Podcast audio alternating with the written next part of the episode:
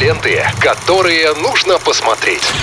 Киногуд на Радиохит. В прямом эфире Радиохит, смотри радио, Виталий Морозов и наш кинорубрика. Добрый день. Привет, Максим. Всем здравствуйте, друзья.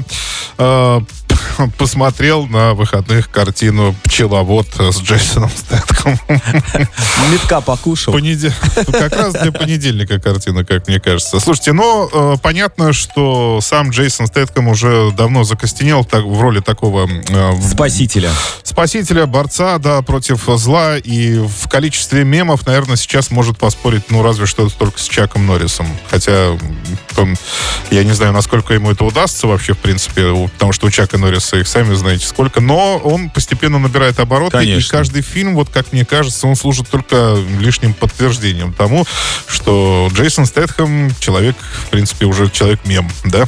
Он в каждом фильме, это не исключение, он с очень угрюмым видом ухаживает за пчелами, у него есть своя пасека, помещение для этого он снимает у одной женщины, которая весьма добра к нему, просто, без романтических, естественно, отношений. Просто добра к нему, сдает помещение, так они периодически, он ей помогает по хозяйству, там, например, гнездо шершни уничтожить и так далее. Но вдруг случается такая штука, эта женщина попадается на уловку кибермошенников, да, которые... бабушку обманули мошенники. Да, которые с ее счетов списали довольно большие деньги, но мало того, это не только были ее деньги, а были деньги фонда, которым она заведовала. Ну и не выдержав позора, она застрелилась. И, соответственно, Джейсон Стэтком тут, опять же, выступает в роли мстителя. Он говорит, что это был единственный человек, который как-то вообще о нем заботился, тепло к нему относился. И понимал, решает, самое главное. Да, что... и решает отомстить, соответственно. Ну и вот идет, в общем-то, и мстит.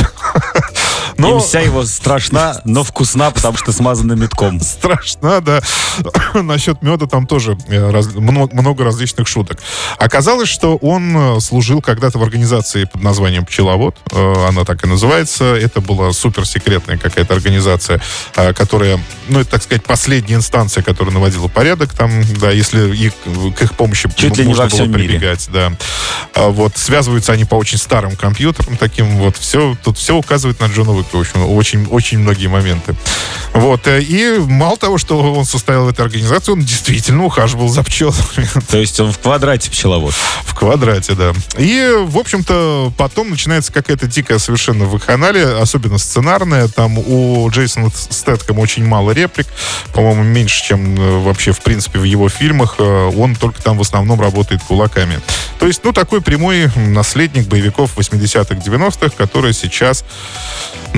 здесь... Чуть-чуть привстали с колен. Нет, здесь почему-то говорят о том, что жанр, наоборот, загибается. Но я просто вижу, что таких фильмов в год выходит все больше и больше. То есть я не могу сказать, что жанр совсем куда-то делся. Да, он не меняется вообще. То есть как остался в 80-е, 90-е. Прямолинейный, абсолютно лобовой, да, боевик. Но единственное, что там его украшают, это экшн-сцены. Здесь у меня такое впечатление, что режиссеры между собой просто соревнуются. Кто лучше драку поставит. Да. Ну и пчеловод, конечно, он там в лидера не выбился, но Стэтхэм хорош, в принципе, в любой драке и в любом экшене. Так что здесь вывод такой. Быть лучшим, так скажем, в плохом кино, это тоже талант. Конечно. Сказал, как Стэтхэм. Ну, наверное. Еще одну цитатку можно добавить к его массе.